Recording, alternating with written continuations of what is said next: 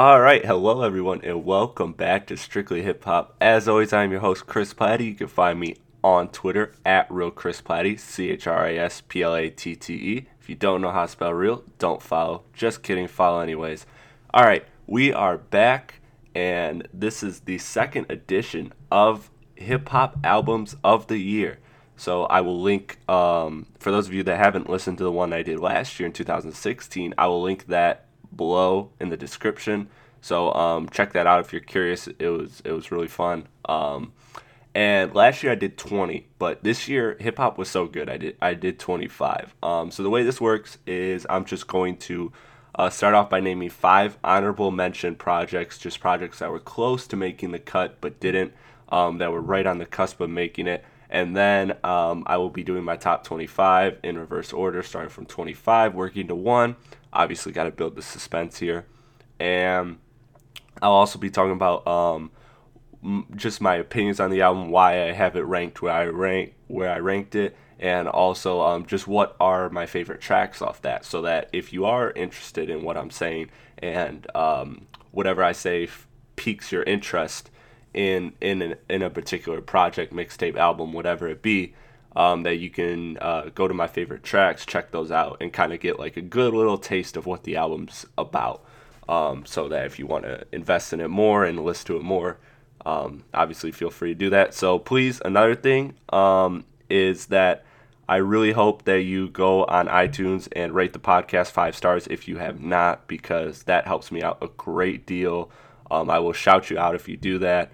Um, I have to I have to work on some of the shout outs of the latest people that have done it, but um, but I will I will definitely shout you out on a podcast, probably on the big end of the year podcast, which is coming, uh, which is coming very very soon. The um, the twenty seventeen year wrap hip hop podcast, Strictly Hip Hop podcast. So um, stay tuned for that. There's some big things coming for that. Um, and so, anyways. It, once you do that, also another thing is uh, please engage with me on Twitter. Let me know how you feel about my list. Um, again, this is not my favorite. Um, I tried to uh, be objective and do what I think are the best projects. Um, so, you know, and I'll be talking about that a little bit as I discuss some of the rankings. Um, so, anyways, let's let's uh, let's jump into it. And again, um, engage with me on Twitter and social media. Tell me what you think about my list. If you think it's good, if you think it's trash, whatever. Let me know. Let's have some conversation. All right, let's jump into it. So first, we're going to start with the honorable mentions here. Um, the first honorable mention I want to mention is G Herbo's Humble Beast. Now, this is his debut album. Um, this album is great. It delivered in kind of every way, um, from the strong intro track Streets, one of my favorites of the year, to uh, bangers like I'm on Everything with Lil Uzi. Uh, this album's enjoyable. It might take some listeners uh, some time to adjust to the harshness of G Herbo's voice. Uh, he's got this kind of this kind of unique and, and harsh and brass voice. Voice, um, not in the way not in the way of Dave East, because um, I know Dave East has that very like heavy raspy. It's not necessarily super raspy. It's just kind of it's just kind of harsh. Um, but so so it might take you some time to adjust to that, but other than that, I mean, sonically the album is solid, um and I am a fan of G Herbo's voice, but you know, I'm just putting it out there that's kind of different, so it might take some getting used to, but sonically, like I said, the album is solid and definitely worth a listen, so check that out. Um the next honorable mention I have is Brockhampton Saturation. So Brockhampton is the fifteen-person hip-hop boy band that kind of exploded this year, had an awesome year delivering a trilogy of solid of three solid albums in one year. Um, well, all these albums are good and interesting. Um, the first one stood out to me the most because of its raw and unconventional production. Um, and, and you know, I kind of felt the rawness especially wasn't really there as much on two and three. Um, but all three albums are worth a listen. I'm excited to see the future of this group, but um, the reason why this didn't make the list because, um, you know, just judging off of off of the public opinion. Now, what I do, for those of you that don't know, um, to get off on a little bit of a tangent, is I do not look at any lists, any reviews, anything before I do them. Um, obviously, because I want my I want my opinion to be as unfiltered, as unbiased as possible. So. Um, I haven't checked out any of the lists this year. That's another forewarning. Um, And I, I do imagine, though, that this is on a lot of lists because a lot of people love these albums, um, and the public opinion seems very high of Brockhampton. But um, what holds them back for me is that their rapping ability is kind of surface level. There aren't many verses that really hold my attention. Mostly it's the production that holds my attention throughout these albums. And, and um, I believe this I believe this will progress with time, though. Um I think there's a bright future for this group. I think they will get better at rapping, and I think they'll find a way, because right now the, the production is carrying the album. Like I said, I mean, the production is all the way up here, and the the lyrics and the and the verses are, you know, not necessarily terrible. They're just they're just nowhere near the level of the production. And so if if the, if those things could kind of even out, if if they could bring the lyricism and the and the content and and just the vocals to the top and match the production, then this team, or this band, I should say, should, can be very successful. So I think they have a bright future. I'm excited to see um, where they go. All right, next, J I D, The Never Story. Now, this was an album that dropped in, I want to say, February. Um, I didn't get to it till March or April. Um, but this album was one of those that was really hard to leave off the list. Like, I was right there. It was it was right there. Um, J I D blew me away with this album, from dope rapping and flawless flows on tracks like Never to these ear-catching melodies on songs like Hereditary and All Bad. Um, J I D's a very talented artist that can deliver exceptional rap and melodies, which is rare because most artists have to rely on one or the other. So definitely check this album out. It's got a little bit of, it's it's definitely got some hip-hop elements, you know, like like Never. But it also um, has these kind of almost R and B-centric tracks like Hereditary. So check this album out for sure. Um, the next one I wanted to mention is Vic Mensa, The Autobiography. Now, this album was really dope. I reviewed it, so check out the review if you haven't. Um, and that was with my homie Connor Ennis, so shout out Connor. Uh, this album was really dope. Vic Mensa's exactly what the album is, exactly what the title suggests, which is an autobiography of his life, from everything of his childhood to dealing with fame to his relationships with women. Um, there are, though, what what held this back is there are some moments where his singing could be lackluster, in my opinion, and the songs could kind of lack depth. Um, but the album makes up for it with great, consistent production. And the highs are incredible. Like, um, Heaven on Earth is an awesome song, um, as well as the reprise version that he does later in the album. Uh, Down for Some Ignorance. Uh, the awesome, awesome intro, Say I Didn't, is is just, that, that one's just incredible. That gives me these college dropout flashbacks almost. Um, so it's a, it's, re- it's really dope. So uh, check that album out. I highly recommend it because the highs are totally worth it. There are some lows. Um, You know, just the, it's just, yeah, it's just some of the singing uh, of Vic doesn't do it for me. Now, there are songs where he does sing, and I really, really like it. But um, but some of these songs, like um, Home Home Wrecker, I didn't really care for. Um, so, you know, there, there are just some moments where, they're, uh, where, where his singing is just lackluster for me. But anyways, um, jumping to the last Uh, honorable mention before we get into the the list is Kodak Black, Painting Pictures. This album w- was definitely the closest to making the list. Um, honestly, I was torn about about having it on this list. I even thought about extending it to thirty just so that I could put it on the list because, I mean, goddamn, I, I like this album a lot. Um, I was someone who came into this album skeptical of Kodak. Um, you know, Kodak to me was, you know, his... His voice kind of took some getting used to, and um, he wasn't necessarily somebody that really came off to me as um, as being able to be lyrical and, you know, hold my attention lyrically. You know, to me, I always thought of Kodak as, coming into this album, I thought of Kodak in my little experience, and too, that's, that's another thing I got to point out, is that I had little experience of Kodak coming into this album. But um Kodak kind of seemed like, to me, an artist that he could, that it would be the production that held my attention, not his vocals. And, you know, Kaylo, my boy, stayed on me about this and uh, told me to check out Kodak, and so I did. And, um, man, it was awesome. It It blew me away, erased all my doubts. Uh, this guy is a great artist. He puts together a deep and layered conceptual album without really relying on star-studded features. I mean, he has the Future uh, feature. Uh, there's also a Young Thug feature, if I'm not mistaken. And um, so there are some big features, but those aren't even his best his best tracks, in my opinion, on the project. Uh, Kodak has a great ear for picking beats, and he can rap um, when the time comes. So if you don't believe me, check out track, tracks like the intro track, Day for Day, uh, the outro track, There He Go. And in between, you can find these dope tracks like Coolin' and Booted, Candy Paint, Tunnel Vision. Uh, man, this this this album is just kind of layered with um, with a lot of dope tracks, a lot of dope records. So I'm I'm excited for the future. I'm really excited for, for Kodak's next full album. I mean, he dropped uh, Project Baby two, which I also liked. But um, I'm I'm ready for the next Kodak album. I'm I'm I'm really excited for that. All right, so let's get into the list here. Number twenty-five, we have eight by Statik Selektah. Now, this album is a must listen for hip-hop heads. It probably went under your radar. It was a r- late release. It re- released on, I believe, the eighth of December um, or the fifteenth, I'm not mistaken. There were so many damn releases those two weeks that shit just blends together. But anyway, Statik Selektah, the legend, is back with eighteen tracks of soulful and smooth hip-hop production with some of the best artists in the game. I mean, I'm talking, he's got Raekwon on here, he's got Prodigy, The Lox, Royce the Five Nine, Run the Jewels, two Chainz, Joyner Lucas, Joey Badass, and much more.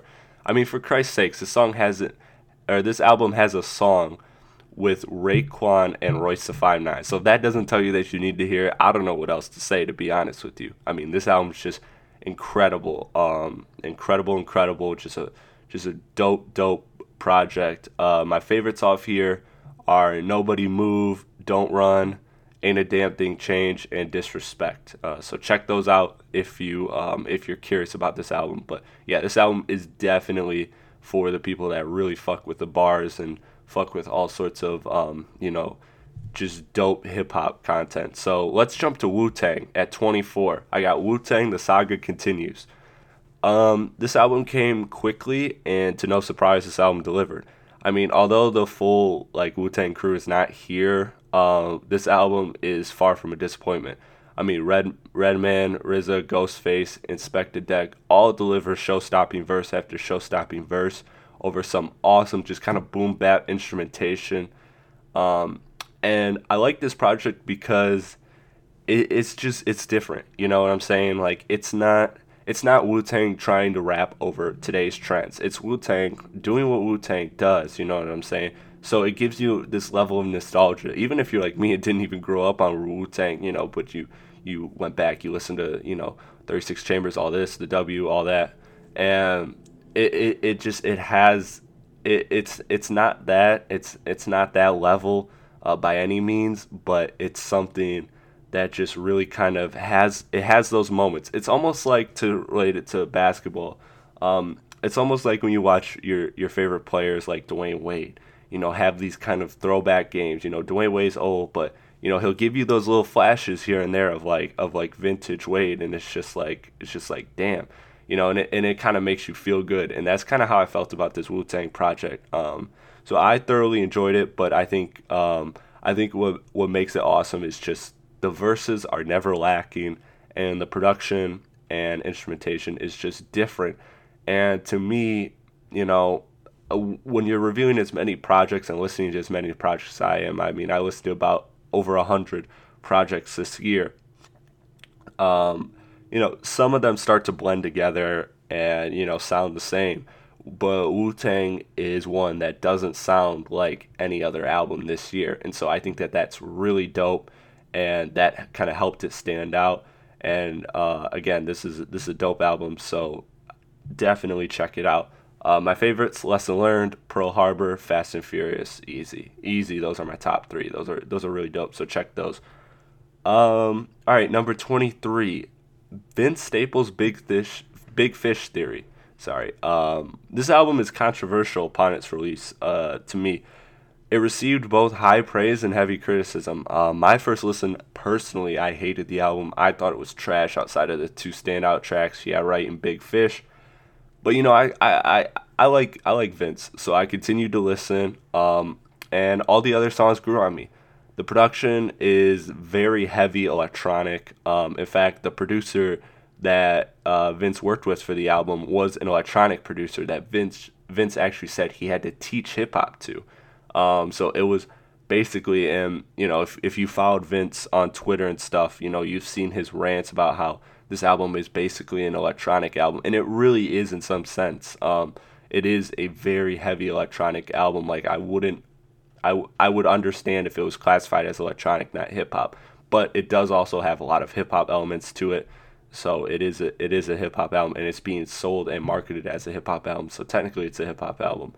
Um, but, you know, it, it's just, it's different. Um, and, and it's different, um, and the result of, of this of this kind of clash between electronic and hip-hop is a is a unique album that features a range of emotions. I mean, you got the aggressive tracks like Yeah Right, to smooth tracks like seven forty-five. Um, and with the whole album, another reason this, this made the list is the album's only thirty-six minutes.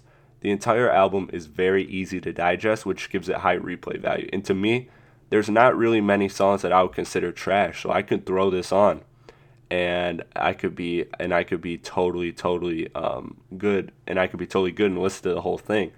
Um, so that's that's a really important thing to me when it comes to a project is, how much can you listen to it? Can you listen to the whole thing more than once? Or do you just listen to it once and you have your favorites and that's it? So this is one of those albums that has high replay value, which is a big reason why it's on the list at number twenty-three. So my favorites, Yeah Right, Big Fish, seven forty-five. Um, I know those are kind of the big, like, kind of standout records, the, the most popular records, but those are the ones that grab me the most. Um, I love I love Vince's uh, melody and tone on, on seven forty-five. Uh, Big Fish, the way that the way the, the beat just knocks and Juicy J comes in is crazy. And of course, I mean, come on, man, Vince Vince and Kendrick coming in, Yeah Right, that's just with that loud, aggressive banger. I mean, come on, man, gotta be gotta be the three favorites. Number twenty-two, Migos, Culture. So this album dropped all the way back in January, and it remained in rotation all day, all year. Uh, Migos has become one of the hottest names and sounds in hip-hop. I mean, I'm talking from the grand opening D J Khaled vocals to the mega anthems like Bad and Bougie and T-Shirt. This album features top-of-the-line modern trap instrumentation, and the Migos just, quite frankly, make every song catchy. The only knock against this album is the lack of diversity in songs, but Migos outweighs that criticism by delivering song after song, hit after hit, which um, often results in, the funny thing about these is they could they could release pretty much every song on this album, you know, a week or two weeks apart, and they would be a hit. But um, some of the songs kind of get lost in the sauce when you're listening to, you know, uh, when you listen to a full album. And so these songs almost kind of take away from each other. And, but, you know, if you're if you're kind of separating it in a vacuum, all of these songs are catch. And you would, I would be shocked if any of these songs, like, didn't make the Billboard two hundred if they were spaced out throughout the year. Uh, that's how that's how influential Migos is. I mean, Migos is, let's face it, one of the three hottest sounds in hip-hop right now. There's Migos, there's Travis, and there's Kendrick. Those are the three hottest sounds in hip-hop. And, of course, you got to throw in Drake as well. Um, so those are those are the juggernaut sounds in hip-hop that everyone is trying to emulate. So Migos is Migos is right there in the center of all that, and um, this is one of the best hip-hop albums of the year because of that, because of just how unavoidable, unavoidably, unavoidable this project is. Like, I mean, you've heard you've heard Bad and Bougie a million times, you've heard T-Shirt a hundred times. I mean, so it's just everywhere, and so to me, that's what makes this album really, really good, and it's one of the albums that I do enjoy. Um, the only knock against it, again, is the lack of diversity in songs, and because because of that, it's not easy to listen to the full thing. You kind of have to be in the right vibe to want to play this album front to back, um, but other than that, I mean, man, this album's, this album's great, man.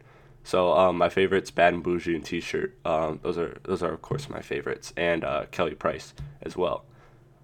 All right, number twenty-one, Belly Mumble Rap. So first off, shout out to Black Trey of Leverage the Chat Network for putting me on to this album. Um, check out Leverage the Chat if you if you don't know what that is. Um, the Basketball Friends, Wise Speaks, uh, Bomb, uh, man, all these, all they have just like a plethora of great podcasts that I can't keep up with. Um, but yeah, so so Trey, uh, Black Trey put me onto this on his Instagram Live, and uh, you know, I went and checked it out, and you know, I was I was blown away. Well, this is just well, this is just a mixtape. This project is just as impressive as an album.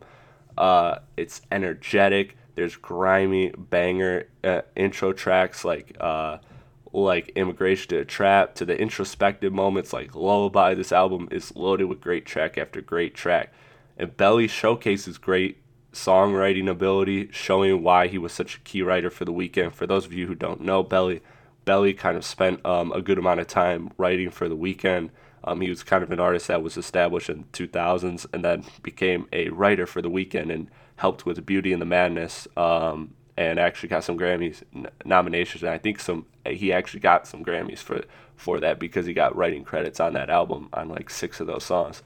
Um, so, you know, and Belly just has this like charismatic personality. Um, he, he really does have a strong hip hop personality that is just infectious. Um, you know, he's able to deliver such memorable lines like uh, in the song Come Down Is Real. He says, "You know this dick is yours, I might as well get, go get this dick is short." Like, and a shout out to Pun, "I'm trying to live, I lost one hundred pounds. Uh, you know, just moments like that, the way he delivers it is so catchy to me. And what also helps this project is Belly delivers the um, the, the, the these melodies that are ear-catching as well throughout the whole mixtape. Uh, like in the Come Down Is Real, that hook is just so infectious, stuck in my head all, all throughout the year, ever since it dropped.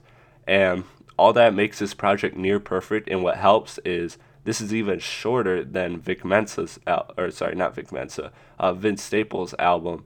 This is only a thirty-two minute runtime. So it's such an easy listen that if I was making it a favorite album list instead of a best album list, this would probably be top ten. I really, really enjoyed this album.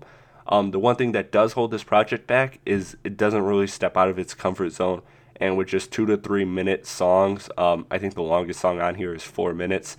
Um, there's not a lot of depth explored, and I just couldn't put it over these uh, fully these other fully fleshed out albums because it was uh, because a lot of this is straightforward. It's to the point. It's it's really good, but um, it's not as fleshed out. It's not as in depth as these other projects ahead of it. So that's why it's ranked where it's ranked, but I'm not mad if anybody says it's one of my five favorite albums of the year because I'm I'm with you one hundred percent. This album is incredible and it's fun to listen to.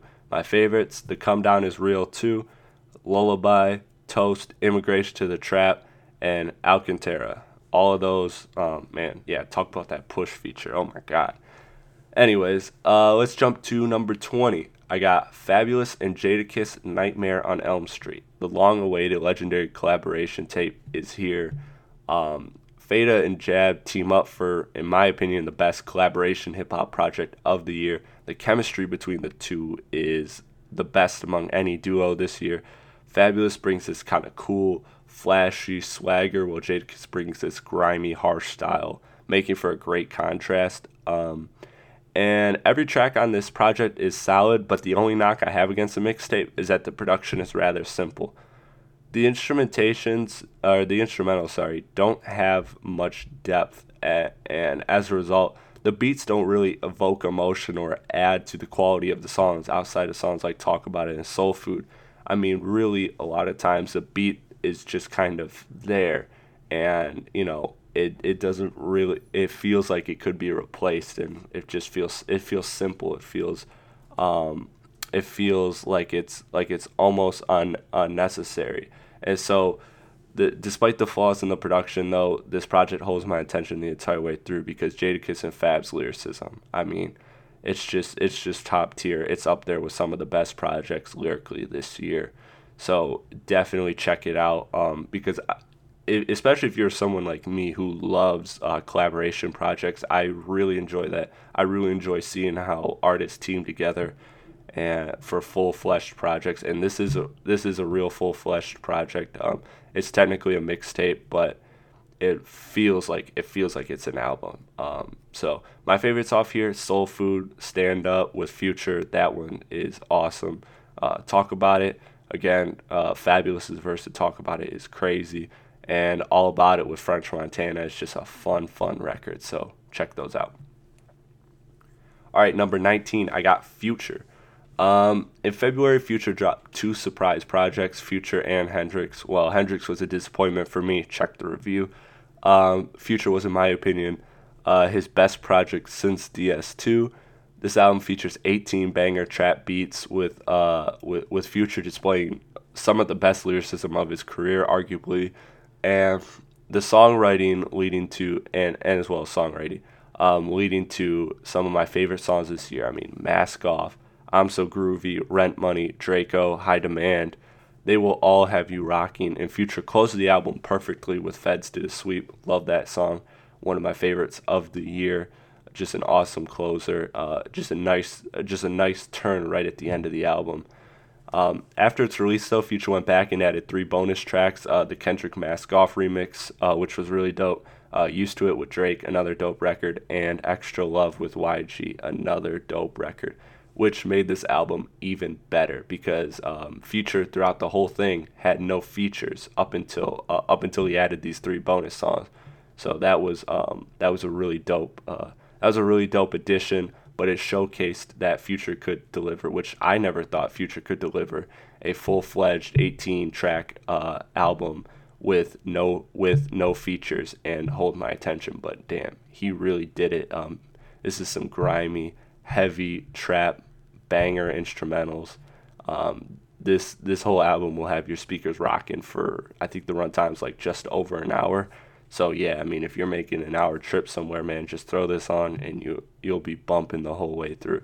So my favorites: uh, Mask Off, the original, the Mask Off remix, I'm So Groovy, and Rent Money. Uh, man, Future is a savage on Rent Money with that shot at Scottie Pippen. Don't act like don't act like that's not a shot at Scottie. Um, Number eighteen, I got Jeezy, Pressure. So December gave us snow in more ways than one. Yeah, I'm talking the snowman Jeezy came back, delivered a strong album. Pressure is loaded with, again, banger trap beats, but what separates it is the amazing features from two Chainz to Kodak to Y G to T Grizzly to Rick Ross to Tory Lanez and much more. All that, of course, plus the Kendrick and J. Cole track on American Dream. This album is a great listen as a longtime Jeezy fan because it showed just how well his style from two thousand five fits with today's rap. Like, it just shows how ahead of his time he was.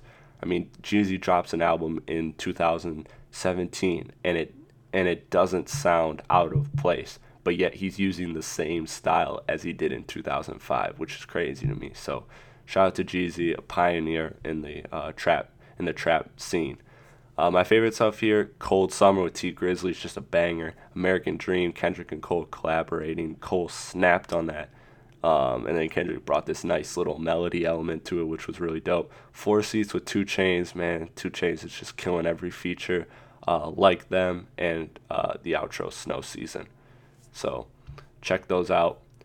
Number seventeen, and this may shock some people, I got Lil Uzi Vert, Love Is Rage two. Um, this album shocked me with how good it was. Uh, this album features top-notch production, one of the best albums of the year in that respect, in my opinion, and Uzi complements the production well track after track. I mean, he's got the dark bangers like four four four plus two two two, obviously equaling six six six, um, Early twenty Rager, um, to fun songs like Sauce It Up, No uh, No Sleep Leak, and Neon Guts. It's, Neon Guts is one of my favorite records of the year by far. Um, man, Pharrell and Uzi playing off each other. That song is just, man, it's all sorts of fun. I love that song, and it's a banger too. Um, and then he's got these moody songs like Dark Queen, uh, Pretty Miami, and Feelings Mutual is awesome. That one is like a roller coaster song. So the the variety in production and melody melodies that Uzi showcases throughout this whole album will keep you entertained the entire way. Um, this is an album that you can definitely listen to front to back once in its entirety at least and enjoy it. Uh, me, I find myself listening to this album in its entirety multiple times out of enjoyment. because, again, it's just all over the place. Uzi is changing flows, changing um, cadences, deliveries, all sorts of things, and the production is just everywhere. It's going off the walls everywhere, so I really, really enjoyed this. Um, this album was another one where if it was a favorites list as opposed to a best list, it would be higher because I really enjoyed this album. Um, my favorites off here, Feeling Mutual, Neon Guts, and No Sleep Leak. Those are my favorites. Number sixteen, Flower Boy. Um, this album perhaps surprised me the most this year. Um, I've never been a fan of Tyler, the Creator. You know, I see his appeal, but it's never been for me. I think his music's good if I'm being objective, and he's a talented artist. But it's just kind of, his his style has just never really caught my ear. Um, however, this album's excellent. Like, Flower Boy is one of the best produced albums this year. Another another top of, another top of the line production album. All the instrumentals are so complex, and they're layered, and the soft, soulful production brings out the emotion in Tyler that I have just never felt when listening to his music before. I know a lot of people probably have this album higher considering it's a Grammy-nominated album, but um, its ranking is less an indictment of the album and more so a credit to the albums ahead of it. Um, this is one of those albums where, it again, it's not a knock on Tyler. It's more of a nod to the albums that are ahead of it because this album is really good. Um, this project is a must listen regardless of your views on Tyler. Like I said, I'm not a Tyler fan uh, coming into this project, and uh, goddamn, it's it's it's a really, really dope project. Um, and I think a lot of people will thoroughly enjoy this project and how vulnerable Tyler is. Of course, there's the whole, you know, coming out of the closet thing, which to me is um it, it it's dope it's dope that he did it that way. Um people tried to make the album about that as opposed to just it it's so much more than that. It's about Tyler being expressive about everything in his life. It's it's more than just it's more than just him coming out of the closet, but of course, you know, that's the one that's going to grab the headlines. So that's what everybody's um rushing to rushing to talk about with this project, but there's so much more to talk about. So um, check this out. Let me know your thoughts because I'm interested, especially people who aren't fans of Tyler. I want to know if you guys feel the same way about this album, if I do, if this album won you over like it did me. Uh, again, my favorites, Forward, November, and nine one one Mister Lonely with Frank Ocean. Okay, number fifteen, Run the Jewels, Run the Jewels three. Okay, so this album is in one way to describe sonic mayhem. I mean, and I mean that in a good way too, because this album is all over the place with loud, brash, ear-knocking production. And once again, the duo of Killer Mike and L P meet the standards of production with elite lyricism and socially conscious bar. Um, I really don't have much more to say because I think that that encapsulates the album uh, perfectly. So my favorites, Legend Has It, uh, Call Ticketron, and Down. Those are my three favorites. Please check those out and check out this album because this album is different. It's it's again, it's one of those it's one of those those projects that stands out to me. The production is different. It's it's sagging while everybody's digging, so to speak. Number fourteen, I got Rick Ross, Rather You Than Me. Um, Rick Ross comes back with, in my opinion, one of his best albums of his discography. This album has a variety of sounds, the smooth, introspective tracks like Apple My Eye, uh, Santoni Grease, I think I'm saying that right, uh, The Game Ain't Based on Sympathy, to these absolute bangers like Trap, Trap, Trap, and Dead Presidents. Um, and then they got pointed tracks like the Birdman diss track, Idols Become Rival, um, to just some straight awesome hip-hop tracks like Powers That Be with Nas. Shout out my boy Sap for producing that record because Sap is one of the most underrated producers in the game right now. He is killing it. Um, he he's gonna he's gonna be he's gonna be behind some big records in the future. I have big faith in him. But back to this album, um, I really really enjoy this. Uh, Rick Ross's lyricism is great. It has no the album ha- itself has no weak links and features some of the best production and instrumentation of Ross's career, in my opinion. So this album is great. It's a must listen. Um, and also the little, you know, Chris Rock, uh, Chris Rock sketches that are sprinkled throughout the album are really dope as well. Um, just another little layer that I enjoy with this project. So my favorites, Apple in My Eye, Game Ain't Based on Sympathy, Trap, Trap, Trap, powers that be, and idols become rival. All right, number thirteen, I got Radio Silence by Talib Kweli. Now, I was blown away from my first listen. Uh, this was another late uh, late year release that kind of went under the radar because of all the stuff coming out. Uh, but talk about some instrumentation, awesome instrumentation, and look no further, because the thematic, grand production combined with the deep, passionate, and touching lyrics, um, this album really makes you feel like you're living in a moment. That's the best way I can describe it. This album feels like a moment. Uh, Talib delivers every emotion, from the heartfelt storytelling in songs like She's My Hero, which is gut-wrenching, uh, to an uplift, uplifting, hopeful, and inspiring tra- track like Travel Light. Um, this album has consistent and great production, and Talib brings the content to match it, so this is a must listen for hip-hop fans who enjoy bars and dope production. My favorites, Travel Light, She's My Hero, and Let It Roll. Also, this album features a Jay Electronica verse, so um, you know, whenever that happens, you know it's you know it's a dope album, and you know it's no joke, so check that out. Um, number twelve, I got Joey Badass, All American Badass. Uh, my thoughts on this are that Joey Joey kind of took a huge step away from his debut album, which was dark, to bring this kind of rebellious uh, album that we have here, but it's but it's softer in a way. Um, and in this album, Joey tackles a lot of political issues, especially President Trump. And, you know, he also addresses racial inequality. Um, and again, that rebellion is the theme of the album, from tracks like Good Morning America to For My People, to Temptation, to Devastated, to Legendary, and of course the amazing, awesome outro track, American Idol. The spoken word is just great at the end. That's a really dope, awesome way to end the album. Um, the production is amazing. There's relaxing and chill instrumentation, and then there's in-your-face, grimy, boom-bap hip-hop tracks like Rockabye Baby and Ring the Alarm. Um, and what made this album so high on the list is that it came out in the first quarter of the year and it lasted the rotation all of the year. So this is another highly, highly recommended album. So check this out. Okay, number eleven, I got Odyssey the Iceberg. So first off, I have to shout out my partner Ken of Dead End Hip Hop for putting me onto this album. Check out the review of of that on my podcast feed.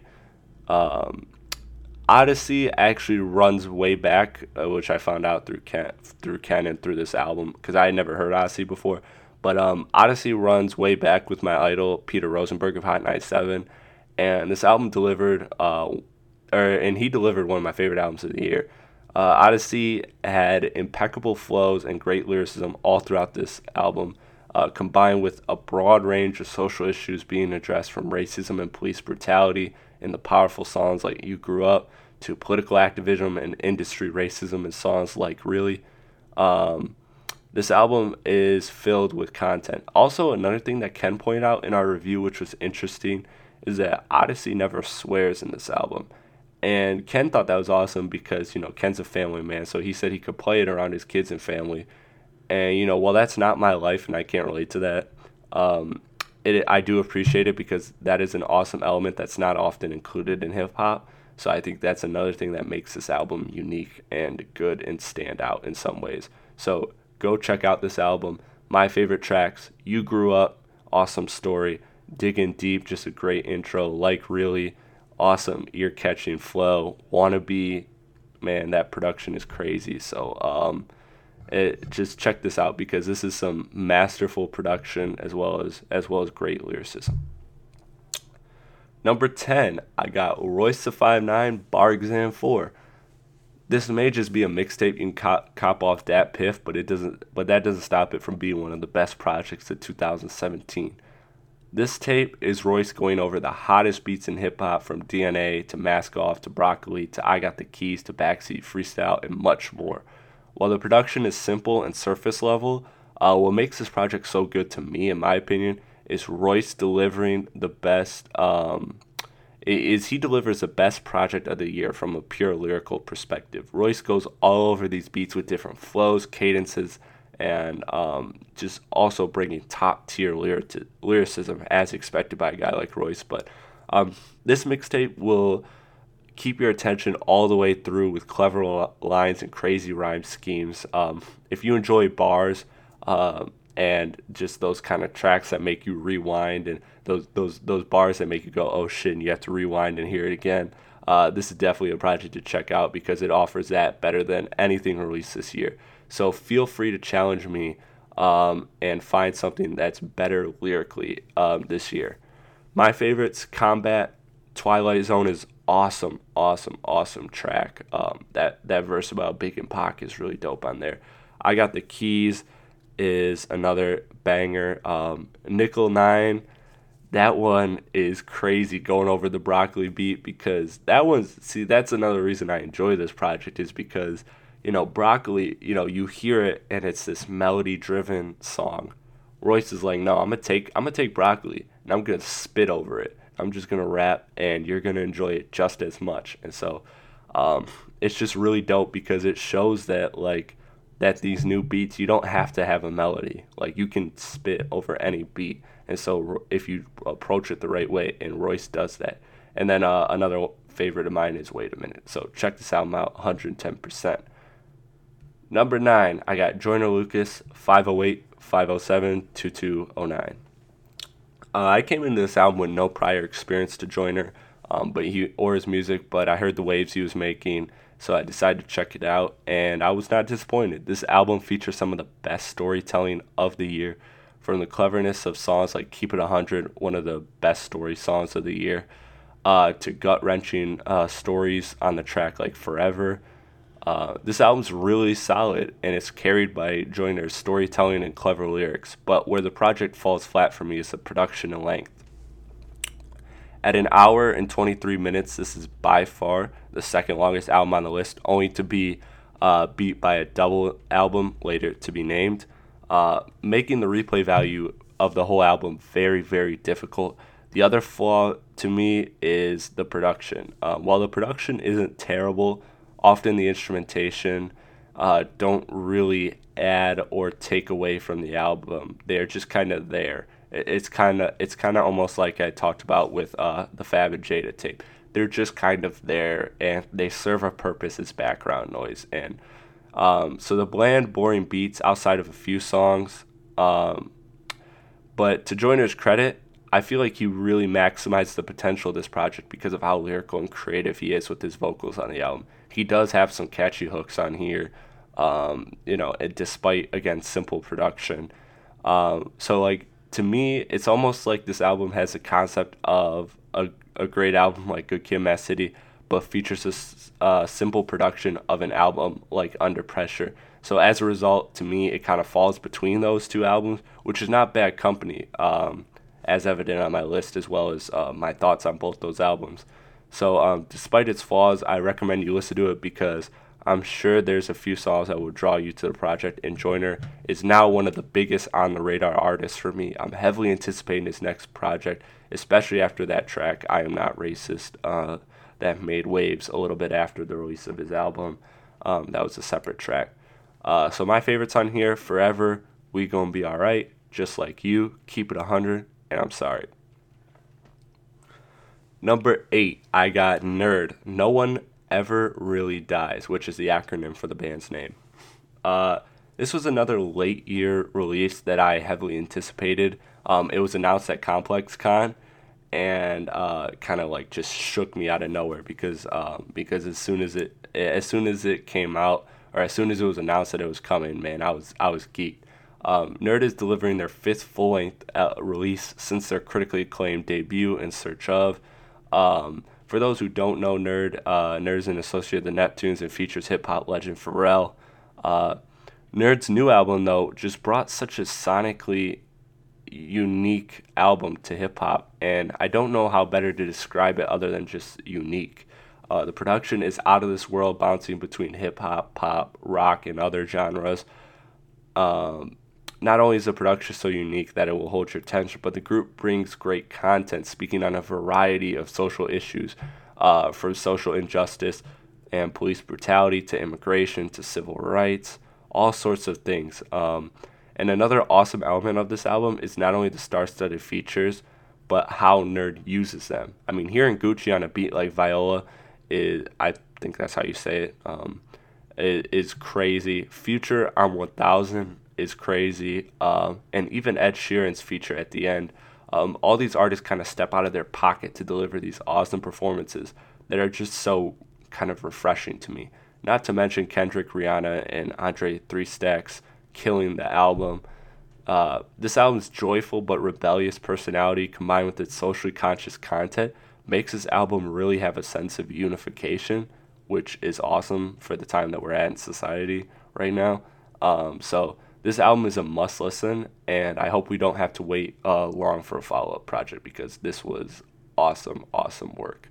Uh, my favorites, Kites, Lifting You, E S P, and Rollin' Hem Sevens. Number seven, I got Big Crit, Forever Is a Mighty Long Time. Um, this album shocked me. I came into this album a fan of Crit, but my God, this album sonically blew me away.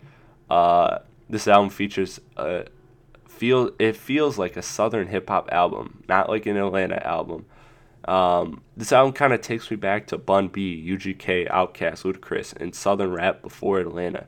You know, I'm sick of everybody making it seem like Atlanta's the only sound in the South. You're ignoring a huge part of hip hop, you know. And I I promise I won't rant, and no disrespect to Atlanta, because you know they're running hip hop right now. It's it's not a shot at Atlanta. It's a shot at the people who think that the only sound of the South is Atlanta.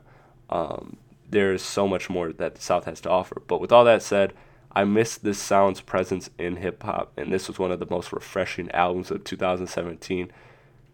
Enough about the production, though. I got to take time to appreciate Cleek's, uh, Crit's lyrics from opening tracks, like uh, from the opening of this one, he holds my attention. But I will say that this project is kind of held back on disc two. It starts to lose my attention a little. Not Crit, but the production on tracks like Keep the Devil Off Me, Higher Calling, and Miss Georgia Fournier. Uh, those kind of lose me. Uh, these beats are not terrible, but they just don't live up to the super high standards set on disc one, which is my only knock against this album, because it's, to me, it's really close to being a top five album to me, really close. Um, the, the just...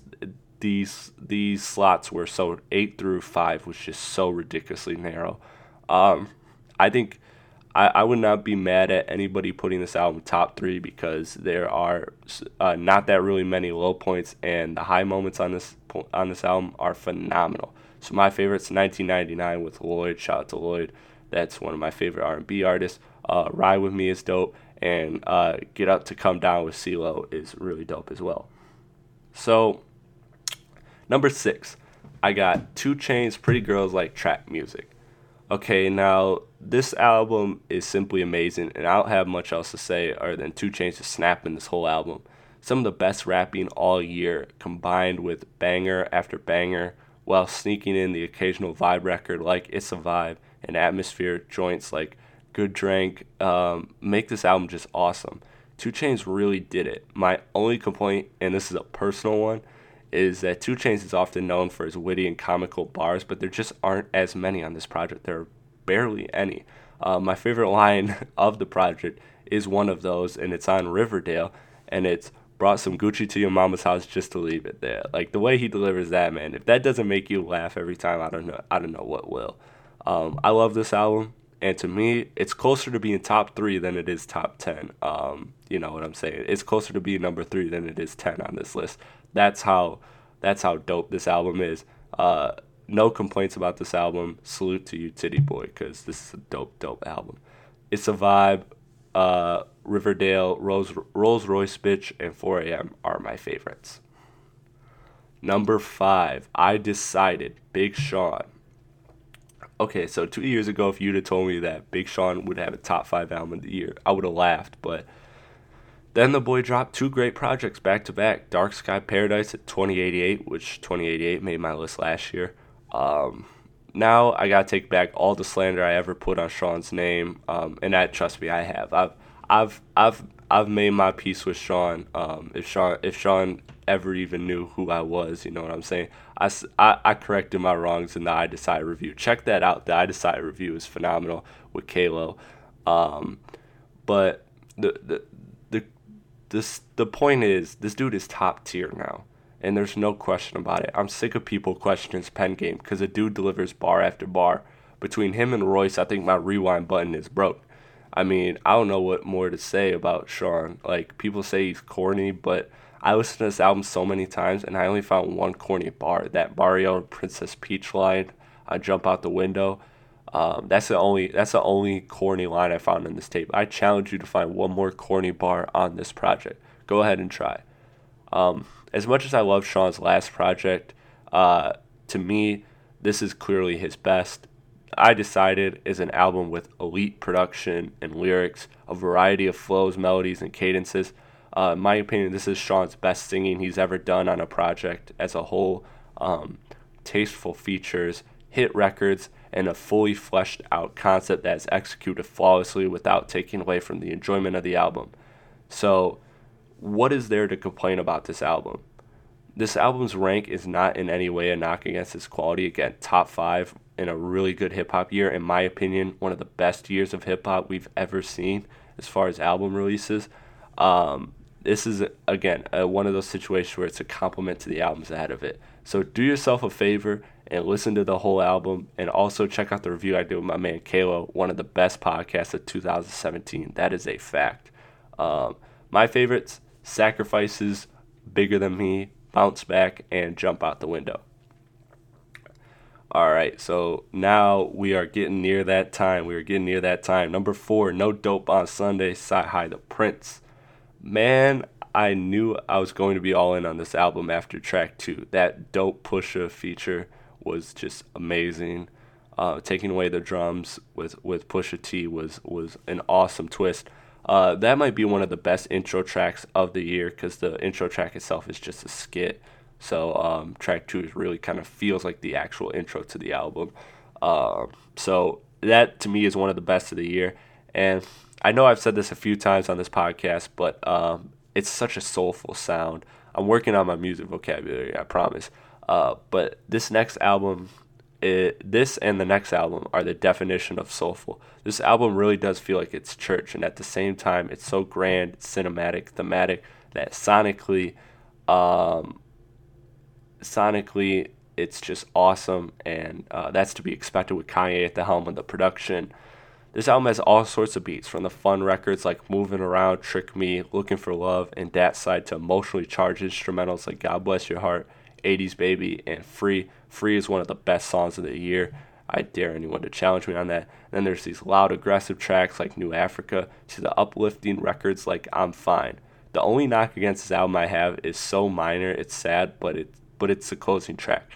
Um, I get the vibe, and I enjoy the song, and I understand why it's a closing track, but it doesn't just, it personally doesn't work. It almost feels like it's a radio hit at the end of the album. Um, And so to me, it just doesn't work. And that little, that little difference is what makes it four instead of three. That's how close it is. That's how nitpicky I had to get um, to uh, to decide this top four, which was crazy. Um, so I had to find the again. I had to I had to find something to make the decision between three and four, and that was it. So it was like splitting hairs. This album is incredible. Check it out. Top tier lyricism. Oh, lyricism. Wow, lyricism. Where'd that come from? Um, top tier lyricism, and uh, also check out um, check out Sci-Hi the Prince's. He was like freestyling on every show when he was doing his press run. Sway, uh, Funk Flex, um, Funk Flex on Hot ninety-seven. Um, I think he even did one on Breakfast Club too, which was really dope. So uh, all those, he killed it. Really dope. My favorite tracks: No Dope on Sundays, Free, eighties Baby, and Moving Around with Schoolboy Q. That shit bangs. Um, number three, I got Rhapsody, Layla's Wisdom. This album piqued my interest upon its release, but I did not expect such an amazing album from Rhapsody, and I'm sorry to Ninth Wonder, forgive me for that, because this album's ranking should be no surprise to fans, because you know my strong love for To Pimp a Butterfly, and this album is giving me those strong flashbacks, man. Again, very soulful production incorporating jazz, blues, and funk, combined with some boom bap, making this album the perfect album sonically for Chris Platte. Uh, Rhapsody kills this album. There are almost no skips. Amazing feature performances from Kendrick, G Q, Busta Rhymes, Anderson .Paak, Black Thought, The Legend, and B J the Chicago Kid, and more. Uh, every feature on this album is awesome. This is so cool because these are like the exact people I was dying to hear on this kind of instrumentation, and they did not disappoint. The only complaint I had, and I addressed on the review with Beezy of Dead End Hip Hop, which was, uh, again, one of the best um, project or podcasts I've done this year, so check that one out. Check out that review. Um, but the complaint I had was there was one too many beat switches, which made some of the moments feel overdone. But uh, but man, outside of that, this album is fire. Not to mention connecting it back to No Dope on Sundays. Uh, the closing track, Jesus Coming, is one of the most heartbreaking conclusions to an album I've heard in my entire life. So um, the amazing storytelling about about black on black gun violence with a heartbreaking sample, "Time to Go" by Otis Johnson, just brings so much pain and emotion. I'm just like I'm just like wow every time. I'm still I still wowed every time I listen to that album. Um, what an incredible album. I don't think this album had the commercial su- success to be a classic, but this album, in my opinion, should be a hip-hop culture classic, or at least it's going to be a personal classic for me. This is a must-listen album. I really want people to listen to this album. I don't know what else I can say, but please, please check out this album because this album is dope. My favorites, Jesus Coming, Power, Black and Ugly, and Ridin'. All right, number two, we got Jay-Z the Legend, four four four. Uh, the debate between two and one this year tore me apart. Y'all know how much this hurts. I mean, I went back and forth between four four four and Damn all year. I mean, it changed all throughout the year. This is my first and third favorite rapper of all time, pit against each other. Man, it tore me. Um, this album is so dope. This album, uh, this is the album us Hov fans have been dying to hear, and he delivered. You know, it's been done before. Uh, I know a lot of people are overblowing just how, you know, how, like, oh, this is the first time Jay-Z's ever been conscious. That's totally, totally not true and ignorant. But um, uh, but this is really the first time where uh, where a project really focuses and is centered around Hov being vulnerable. Um, you know, Blueprint was probably the closest to that.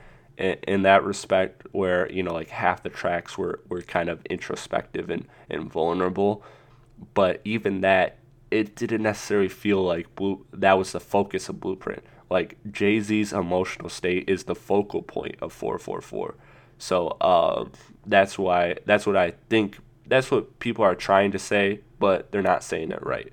Um, this album, in my opinion, has the best production of the year. No I D went off on this one. Uh, this album was such a hit to my core as a Jay-Z fan. Uh, when I heard the title track, man, four four four, I was damn near emotional. It felt like, if it literally felt like one of my superheroes being stripped of all his strength, leaving him completely powerless and vulnerable. I mean, each verse was just written so well. Jay-Z's attacking himself so well that that knife just dug deeper and deeper every time, man. Like, I really felt this way for that record, and um, when I heard it, and and combined with tracks like Kill Jay-Z, it was just perfect. Then to see him bounce back and go full flex in songs like Bam, and then he then he playing that yin and yang all in one song like Smile. That third verse is an all-time Hov verse, by the way. Um, then how Hov comes back to give game on tracks like Story of O J and Moonlight. Man, I mean, I mean, this album's incredible. You combine all of that with tracks like Family Feud, awesome. Marcy Me, awesome. Legacy, awesome. And you've got a full album of amazing songs. Also, let's take the time to talk about these goddamn music videos because they are fire. The Moonlight parody of Friends is amazing. Bam is amazing. Story of O J attacking racist cartoons is amazing. I mean, these videos are awesome, and Hov's got to win a Grammy for these. I know Humble was a real dope video, but Story of O J has to win Video of the Year. I mean, that, that video is just crazy. Um, by the way, if Hov is still touring, you should go see him. I seen him. Uh, that was the first time I've ever seen him. I seen him at the Little Caesars Arena in Detroit, and man, that was just that was that was one hell of a night. That was one hell of a performance too. Um, so do that. I don't I don't know if he's still on tour. I'm pretty sure he's done, but he might be doing a little bit of uh, like a like a small small leg in January after the holidays. I'm not sure, but um, man, it was a it was a once in a lifetime memory. So my favorites on here, four four four, Moonlight, and Smile. Okay, number one, it's that time. You know what it is. It's Damn. Damn by Kendrick Lamar is an incredible album. This album really, in my opinion, can only be described in one way, and that's organized chaos. I mean, Damn's production is all over the place. The loud, harsh, aggressive bangers like D N A to um, deep lo-fi songs like Feel, to the ear-popping, off-the-wall, sporadic triple X to the awesome closing track Duckworth, an all-time track and one of the best closers of the year. Maybe the best closer of the year. It's between that and Rhapsody. Um, also, can we talk about the rollout? Because Heart Part four combined with the Humble video was like the perfect rollout. Um, but anyways, back to the album. What makes this album awesome and the best of the year is not only is Kendrick rapping arguably the best, but um, despite the production being all over the place, Kendrick's able to tie everything together so effortlessly as he delivers his deeply layered concept album. Like, because... you know, there there is a concept. Um, it's not as clear as To Pimp a Butterfly or as Good Kid, but um, but Damn is an album about God and life choices that Kendrick has made. Also, if you notice, a big theme of this album is Kendrick claiming to be the best ever. Um, he claims it in almost every song. I think the only songs he doesn't claim it in are Blood, and uh, which is just an intro track, and then um, then what's the other one? Um. Uh, I think Love. I think Love. I think those are the only two. Um, correct me if I'm wrong. Um, that was just an off the point or off the top of the head point that I that I made. Um, to add another hip hop element, Kendrick throws in the legendary and iconic D J Kid Capri. So once again, Kendrick goes against the trends and finds a new way to make hits. That's another thing that this album has over every other album is the hits and commercial success. With Humble being the song of the year, and other super smash hits like Loyalty, Love, and D N A, this album has more big-time hits than any album this year. Also, look at the numbers. They are staggering. Kendrick uh, Kendrick has the highest first-week sales of the year with six hundred thirty thousand. In a full-on streaming era, more than half of those sales were pure album sales, actual bought albums, sixty percent. I was part of that sixty percent, um, which is unprecedented today. Um, look at Drake. The, he had the second highest total in uh, first week sales with just over five hundred K, but only thirty-five to forty percent were, were pure album sales. So um, with the album releasing in April, Damn is already three times platinum, making it his most successful commercial release to, to date. Um, although this album's not his best work, this album feels like the album he's been working towards ever since the creation of Section eighty. In an interview... Um, Big with Big Boy, Kendrick kind of spoke on this. He talked about uh, this album being the greatest, in his opinion, of his of his albums. He ranked, for those of you that are curious, he ranked Section eighty fourth, To Pimp a Butterfly third, Good Kid two, and Damn one, because he said Damn is a culmination of his three previous albums. It has the loudness and harshness of Section eighty, the bangers and sonics of Good Kid, and the message of To Pimp a Butterfly. Now, I agree with that sentiment. And I know my homie Kaylo does too, but to me, it's not uh, the best album of his catalog, and I'm just not sure this is a classic yet. The jury's kind of still out on that. I knew with Good Kid it was, it was, uh, it was right away a classic because those joints are just banger, standout records that will last the test of time. Uh, To Pimp a Butterfly was a classic for a totally different reason. Just the content made it a classic, not necessarily the commercial success. Um, this one. There's a good chance it can be a classic, but to me, it depends on if we're playing Humble, D N A, Loyalty, and others five to ten years from now, which I think we will. But again, it's it's not something that I'm one hundred percent confident on. It's not something that I'm totally, totally set on. So that's kind of where I fall with Damn. But yes, Damn is the best album of the year. Uh, it's just this, it's just this organized chaos, man. That's the best way to describe it. Pulling in all these different issues, and you know you know it's a Kendrick album because you know he's addressing all the all sorts of political issues as well as as well as you know also claiming to be the greatest, which is just so dope how he does that. Uh, my favorites: D N A, Feel, Duckworth. Again, one of the awesome best storytelling tracks of the year. This is an awesome outro track. Uh, just like just greatly ties together the whole album, and of course the banger Humble. So. That is my list. Once again, I will read it um, in its entirety. Number one, I have Damn. Two, I have four forty-four. Three, Layla's Wisdom. Four, No Dope on Sundays. Five, I Decided. Six, Pretty Girls Like Trap Music. Seven, Forever Is a Mighty Long Time. Eight, No One Really Ever Dies. Nine, five oh eight, five oh seven, two two oh nine. Number ten, Bar Exam four. Number eleven, The Iceberg. Number twelve, All American Badass. Number thirteen, Radio Silence. Number fourteen, Rather You Than Me. Number fifteen, Run the Jewels three. Number sixteen, Flower Boy. Number seventeen, Love is Rage two. Number eighteen, Pressure. Number nineteen, Future. Number twenty, Nightmare on Elm Street. Number twenty-one, Mumble Rap. Number twenty-two, Culture. Number twenty-three, Big Fish Theory. Number twenty-four, Wu Tang: The Saga Continues. And number twenty-five, eight. Those are my best hip-hop albums of two thousand seventeen. That is my opinion.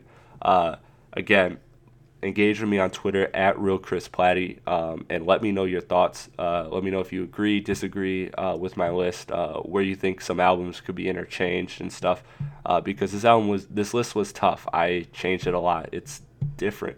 It's totally different from uh, from the first sketch of the list I started a couple weeks back. So this was one I sat with for a couple weeks. I played with, and I really, really sat down and tried to focus and listen to all these albums multiple times, as well as other albums, and just kind of figured out its place. So yeah, after um, after reviewing, you know, or after listening to a, a close to or around one hundred projects this year, uh, this is my this is my top twenty-five. Um, again, there could have been some stuff that I missed too, uh, so let me know if there's something that I missed that, or that you think I missed, or your question why I didn't make the list. I will gladly, I will gladly discuss. Thank you. Um, again, you can check out all my content on my podcast, on my podcast on iTunes, which is Strictly Hip Hop and Strictly Hoop Talk. Um, you could just search that, or you can search Chris Platte, C H R I S P L A T T E, and you will find it there. Um, you can also find my link or find my podcast all on Podbean if you're a non-iPhone user. Um, that's where you can. That's where you can find all my all my podcasts. And I'm working on some big things, so um, stay tuned. Got some big things, some next level stuff coming for the podcast that I don't want to talk about just yet. But stay tuned for that because it's going to be huge, and hopefully it will it will um, it will really take this platform to a new level. So um, I want to thank everybody for listening. Um, two thousand seventeen was a dope year. I appreciate it. Um, please continue to share my podcast, continue to share my content, and help me grow together because we are in this together at the end of the day. So thank you everyone for listening, and I will be back with my big, uh, my big podcast of the year, the end of the year twenty seventeen mega podcast. Be ready for that. That one's going to be crazy. And there's going to be a twisted element and a huge, huge surprise coming. So stay tuned.